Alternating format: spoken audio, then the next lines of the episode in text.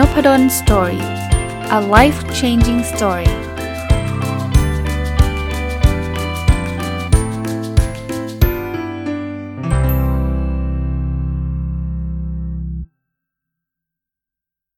สวัสดีครับ ยินดีต้อนรับเข้าสู่นพดล Story Podcast นะครับ วันนี้มีเรื่องน่าตื่นเต้นเล็กน้อยนะครับ ก็คือผมตอนนี้เป็นเวลาประมาณ4ี่ทุ่มนะครับ ของคืนวันอาทิตย์ แล้วผมก็เป็นคนที่อัดพอดแคสต์ตอนต่อตอนนะครับ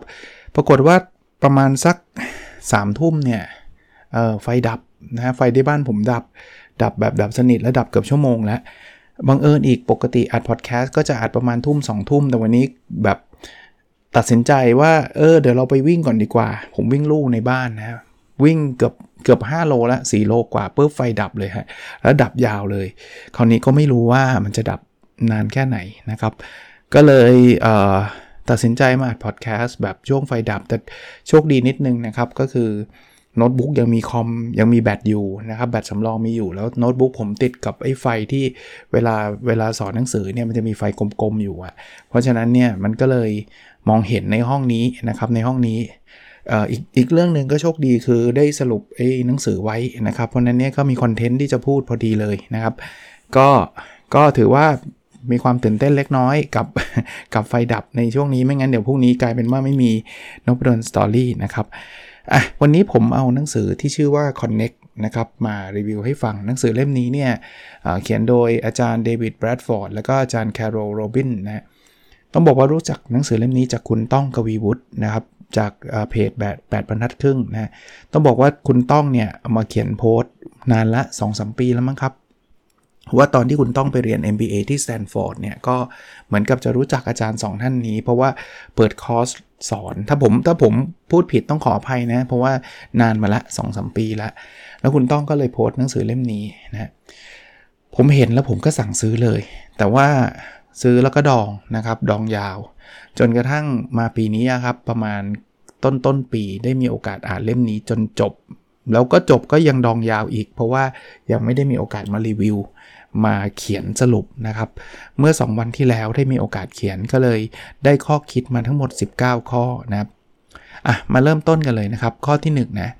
ผมเขียนไว้บอกว่าปกติคนเราจะมีพื้นที่อยู่ 3 พื้นที่นะ อันแรกก็เรียกว่าพื้นที่แห่งความสะดวกสบาย หรือเรียกว่าคอมฟอร์ทโซนอันที่2เนี่ยขยับไกลขึ้นมาจากพื้นที่ความสะดวกสบายเนี่ยเขาเรียกว่าพื้นที่แห่งการเรียนรู้เขาเรียกว่า learning zone และอันที่3เนี่ยไกลไปกว่า learning zone อีก มันจะเรียกว่าพื้นที่แห่งความอันตรายหรือ danger zone นะครับ อันนี้คือให้ความรู้ก่อนว่าข้อคิดข้อที่ 1 คือมันมี 3 พื้นที่นี้ ข้อคิดข้อที่ 2 ครับ ในหนังสือเขาบอกนะ แล้วผมก็สรุปมาบอกว่า แต่เวลาเราจะตัดสินใจว่าจะบอกเรื่องอะไรกับคนอื่นดีไหมเนี่ยเขาให้ใช้กฎ 15%นะครับ คือถ้าเราอยู่ในคอมฟอร์ทโซนเนี่ยเราอาจจะเราอาจจะบอกว่าเราไม่บอกหรอกเราอยู่ของเราอยู่เงียบๆดีกว่า บอกไปก็ก็ไม่ได้มีอะไรดีขึ้นนะครับ เขาบอกให้เราออกจากคอมฟอร์ทโซนหรือพื้นที่แห่งความสบายเนี่ยไปไปสักประมาณ 15%ตรงนั้นจะอยู่พื้นที่ที่เรียกว่า learning zone นะหรือพื้นที่แห่งการเรียนรู้ คือบอกก็ได้แต่ค่อยๆบอกนะค่อยๆบอก สมมุติเราเห็นเพื่อนเราเนี่ยทำอะไรไม่ค่อยถูกเนี่ยถ้าไม่บอกแบบคอมฟอร์ทโซนก็เอออย่าไปอย่าไปยุ่งเขาเลยจบอะไรเงี้ยให้เราลองขยับไปบอกเขานิดนึงว่าเรื่องนี้ถ้าเป็นแบบนี้ลองลองทำอันนี้ดูไหมแต่ยังไม่ถึงกับแบบว่าไปด่าเขาไปลุยเขาเต็มที่นะครับ15% สมมุติว่ามันไม่ดีเราพูดแล้วแหมไม่น่าเลย มันจะไม่เสียหายมาก ผมลืมบอกตีมหนังสือไปนิดนึงนะ connect ตามชื่อมันคือเชื่อมต่อ หนังสือเล่มนี้เนี่ยเป็นหนังสือพูดถึงเรื่องเกี่ยวข้องกับทักษะการสร้างความสัมพันธ์เลย ระหว่างเรากับเพื่อนเรากับแฟนเรากับพ่อแม่เรากับอะไรอย่างเงี้ยคือคือมันจะมีเขาเรียกว่า difficult situation หรือว่า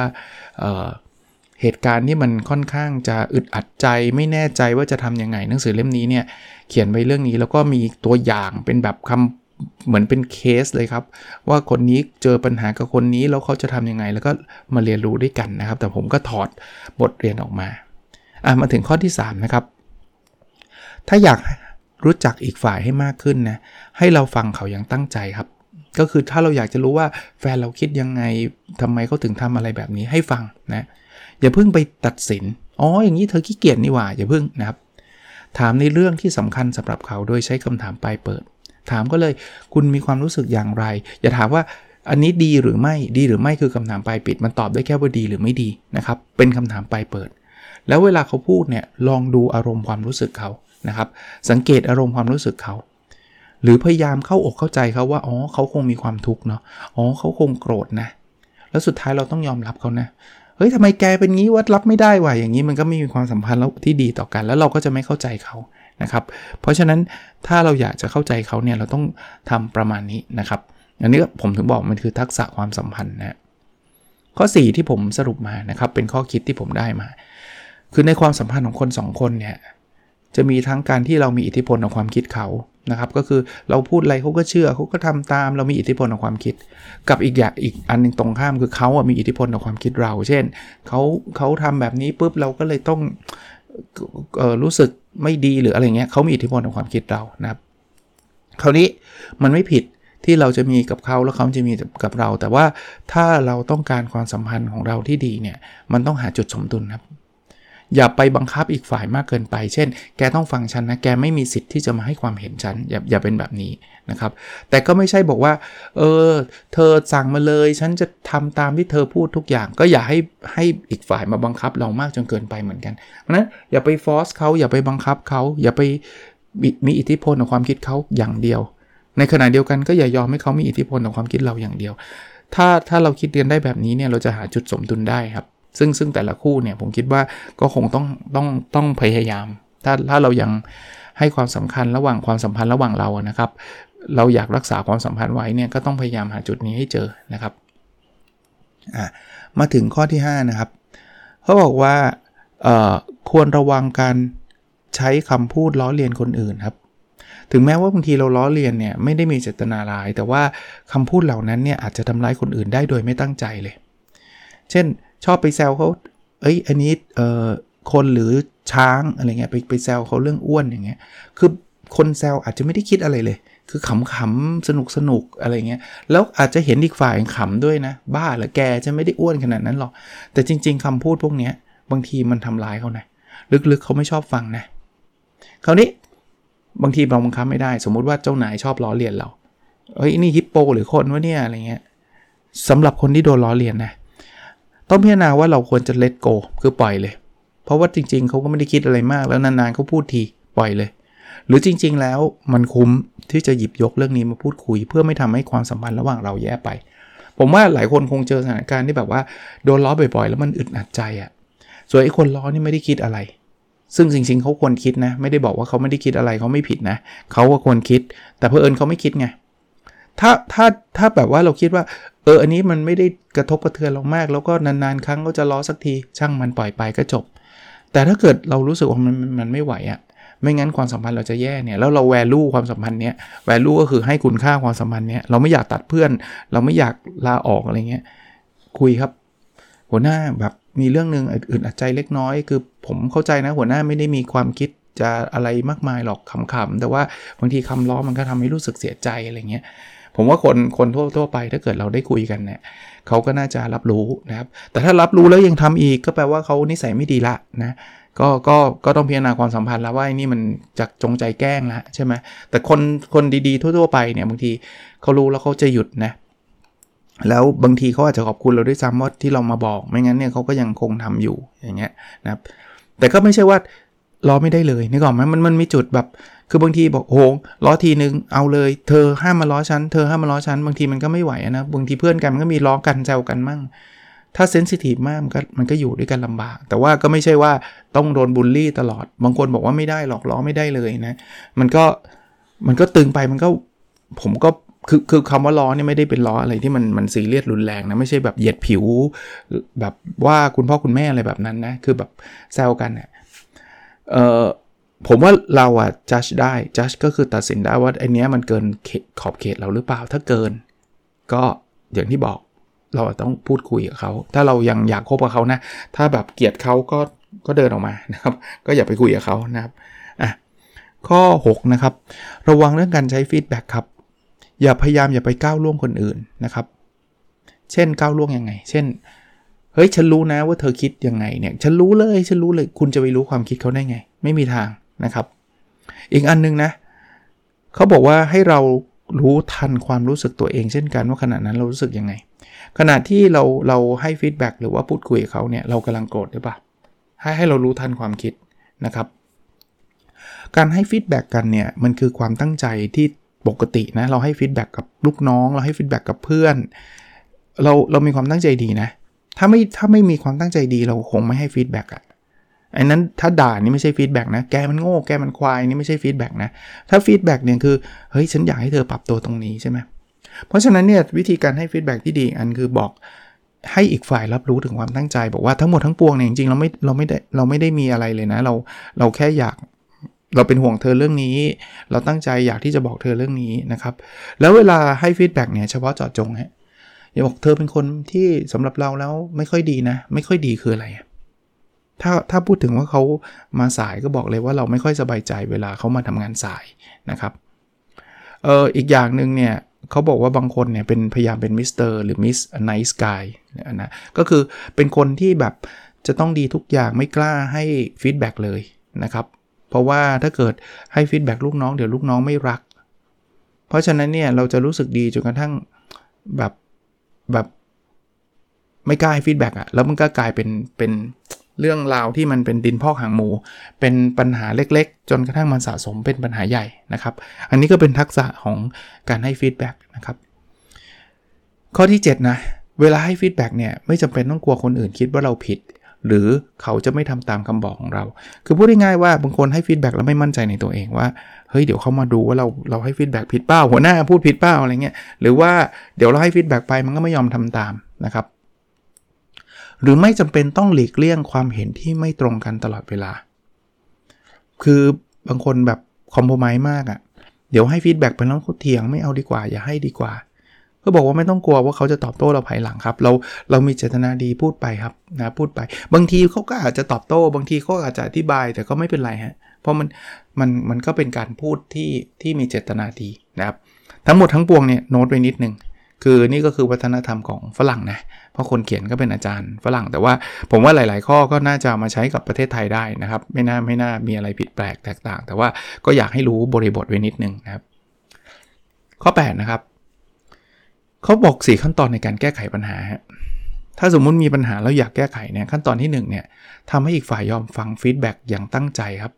นะครับเช่น วิธีการบอกให้เขายอมรับฟัง feedback ก็คือบอกเลย พฤติกรรมอันนี้ของเขาเนี่ยส่งผลกระทบต่อตัวเขาหรือตัวเราอย่างไร ที่คุณมาสายเนี่ยมันส่งผลกระทบยังไงกับตัวตัวเขานะ เช่น เขาอาจจะเพื่อนเพื่อนร่วมงานเขาอาจจะไม่ค่อยเชื่อถือคุณแล้วนะ เพราะว่าคุณนัดแล้วคุณมาไม่ตรงเวลาสำหรับผมที่เป็นหัวหน้านะ เวลาคุณมาสายอะ่ะ ผมทำให้ผมต้องรอแล้วก็ส่งงานไม่ทัน อะไรเงี้ย เพราะฉะนั้นเนี่ยบอกเขานะครับเขาจะได้ยอมรับฟังว่ามันมันไม่ได้ฟีดแบ็กแบบไอ้นี่บ่นไปเรื่อยเปื่อยอะนะครับ2ครับ เปิดอกพูดคุยในทุกๆ เรื่องที่เกี่ยวข้องกับปัญหา เพราะฉะนั้นมาคุยกัน คุณมาสายเพราะอะไรรถติดทำไมไม่ออกช้ากว่านั้นมันเกิดอะไรขึ้น มันมีภารกิจอะไรคุยกัน 3 หาทางออกที่ดีด้วยกันทั้งสองฝ่าย ตื่นเช้ากว่านั้นได้ไหม หรือว่าเรามีรถบริการนะคุณรู้หรือเปล่า คุณไม่ต้องไปไปยืนรอรถเมล์ ที่คุณบอกว่าติดนะเพราะว่าคุณไม่รู้อะไรเงี้ยหาหาหา solution เสร็จสุดท้ายนะสร้างความสัมพันธ์ที่ดีให้เกิดขึ้นกับอีกครั้งหนึ่งพอเราหา solution ด้วยกันแล้วเนี่ยก็น่าจะนะช่วยแก้ปัญหา แล้วความสัมพันธ์มันก็จะดีขึ้นไม่ใช่ว่าให้กันแล้วก็ต่างคนต่างไป แล้วก็เกลียดกันเลยทะเลาะกันเลยนะครับอะมาถึงข้อที่9นะเพื่อทำให้อีกฝ่ายรู้สึกว่าเราเข้าใจเขาจริงๆเนี่ยเราควรฟังเขาอย่างตั้งใจครับ เวลาฟังเนี่ยคือฟังนะครับ วิธีการเป็นสื่อสารว่าเราฟังเขาตั้งใจคือพูดสรุปความรู้สึกของเขาบอกอ๋อถ้าเป็นแบบนี้แปลว่าคุณก็ตอนนั้นคุณต้องกำลังโกรธมากแน่ ๆ เลยอย่างเงี้ยแล้วเราก็ต้องรู้สึกกับกับเขานะว่าเออเฮ้ยเขาคงโกรธจริงๆเนอะตอนนั้นนะอะไรอย่างเงี้ยหรือเฮ้ยถ้าเป็นแบบเนี้ยอันนี้เขาเขาเรียกแสดงออกถึงการเอาใจใส่เขาเนี่ย คุณมีอะไรให้ผมช่วยหรือเปล่าเฮ้ยโหมหนักนะเนี่ยนะครับบางทีเป็นคำพูดก็ได้บางทีเป็นการกระทำก็ได้นะครับ ที่ทำให้เขารู้สึกว่าเราแคร์ แต่สุดท้ายอย่าไปจัดเขาอ๋ออย่างนี้สบายมาก โอ้ยผมเจอมาแล้วสบายเรื่องนี้ผม โอ้ยคิดว่าเรื่องอะไร นี่คือการจัดสบายคุณอาจจะไม่สบายเขานะครับ ข้อ 10 นะเขาบอกว่า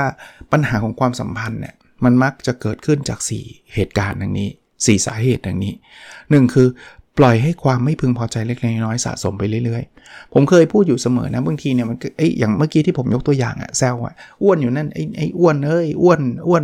คือมันไม่มีปัญหาหรอกถ้ามันครั้งเดียวอะ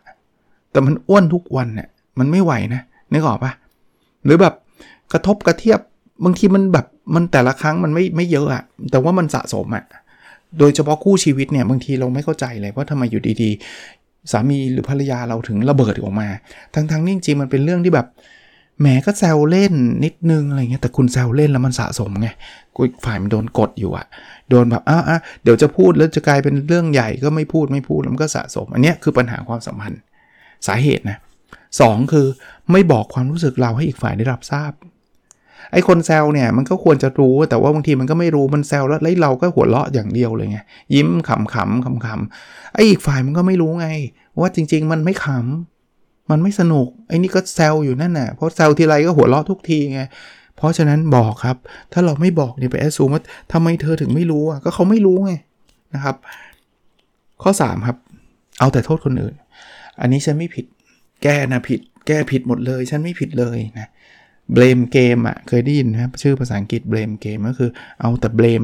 เธอผิดฉันไม่ผิด แล้วมันจะทะเลาะกันฮะ คนทะเลาะกันส่วนใหญ่ก็จะโยนความผิดให้อีกฝ่ายหนึ่งนั่นแหละเหลืออันที่ 4 ไม่พยายามเข้าใจคนอื่น ฉันไม่เข้าใจจริงๆทำไมเธอทำแบบนี้ได้วะก็คุณไม่พยายามที่จะเข้าใจ ผมผมมักจะแชร์อยู่เสมอนะ อันนี้ส่วนตัวผมแทรกขึ้นมาด้วยนะว่า จริง ๆ แล้วมันไม่แปลกหรอกที่เราเราเขาไม่ได้ทำแบบเราเพราะเขาไม่ใช่เราอะ ถ้าเป็นผมผมทำแบบนี้ก็ใช่ไงก็เขาไม่ใช่คุณไง เขาถึงไม่ทำไง เขาเขามีแบ็กกราวที่ต่างจากคุณเลยอะเขามีความคิดเห็นเขาถูกเลี้ยงดู เขามีบริบทเขามีสิ่งแวดล้อมคือทุกอย่างเขาไม่เหมือนคุณเลยอะเพราะฉะนั้นจึงไม่แปลกหรอกว่าทำไมเขาถึงไม่ทำแบบที่คุณทำะนะครับ เพราะนั้นต้องพยายามพยายามเข้าใจไม่ได้แปลว่ายอมรับพฤติกรรมนั้นนะเขามาสายเนี่ยไม่ได้บอกว่าเอ้ยดีจังเลย เราเข้าใจคุณเลยไม่ใช่นะแต่คุณต้องเข้าใจเขาเหมือนกันนะว่าเขาเขาก็ต้องมีบริบทเขาคุณจะไปแบบ แกขี้เกียจแน่นอนบางทีอาจจะไม่ใช่ไงบริบทบางอย่างเขาอาจจะมีภาระที่บ้านอะไรไม่รู้ แต่ใช่มันเป็นปัญหา ไม่ได้บอกว่าเป็นข้อเทียบตัวแล้วมาสายได้ทุกวันไม่ใช่ แต่ว่าถ้าคุณเป็นเขาจริงๆอะเป็นตัวเขาจริง ๆ คุณก็จะไม่มาไม่ทันเหมือนกันแหละ บอกไม่จริง ถ้าผมเป็นเขาเนี่ย ผมจะตื่นเช้า นั่นไม่ใช่เขาไงก็นั่นคือคุณยังเป็นคุณอยู่ไง ถ้าคุณเป็นเขาคุณจะไม่ตื่นเช้าไง มันก็จะเป็นแบบนี้ไง แต่ว่าไม่ได้แปลว่ายอมรับพฤติกรรมนั้นนะครับ เอาละมาได้สัก 10 ข้อนะ มันมามันผมจดไว้ทั้งหมด 18 ข้อ จะถ้าพูดก็จะเนิ่นนานเกินไป แล้วก็มันมี challenge ผมเล็กน้อยด้วย เพราะว่าไฟดับยังไม่มาเลย เดี๋ยวผมต้องรีบทำไฟล์ก่อนคอมจะแบตหมด และต้องรีบโพสต์ก่อนที่อินเทอร์เน็ตจะหมด อินเทอร์เน็ตอาจารย์มีได้ไงไฟดับ ผมมี backup ไอตัว Wi-Fi ไว้ครับไอมีแบตเตอรี่ backup ไว้ก็อีกสัก 2-3 ชั่วโมงน่าจะน่าจะหมด ก็เดี๋ยวน่าจะทำไฟล์ได้ทัน แล้วก็โพสโพสลงได้ทัน hopefully นะครับ ตอนนี้อย่างหนึ่งที่ชาเลนจ์คือเหงื่อแตกทั้งตัวแหละ เพราะว่าแอร์ก็ไม่มีนะครับ โอเค แล้วเราพบกันในสดถัดไปนะครับ สวัสดีครับ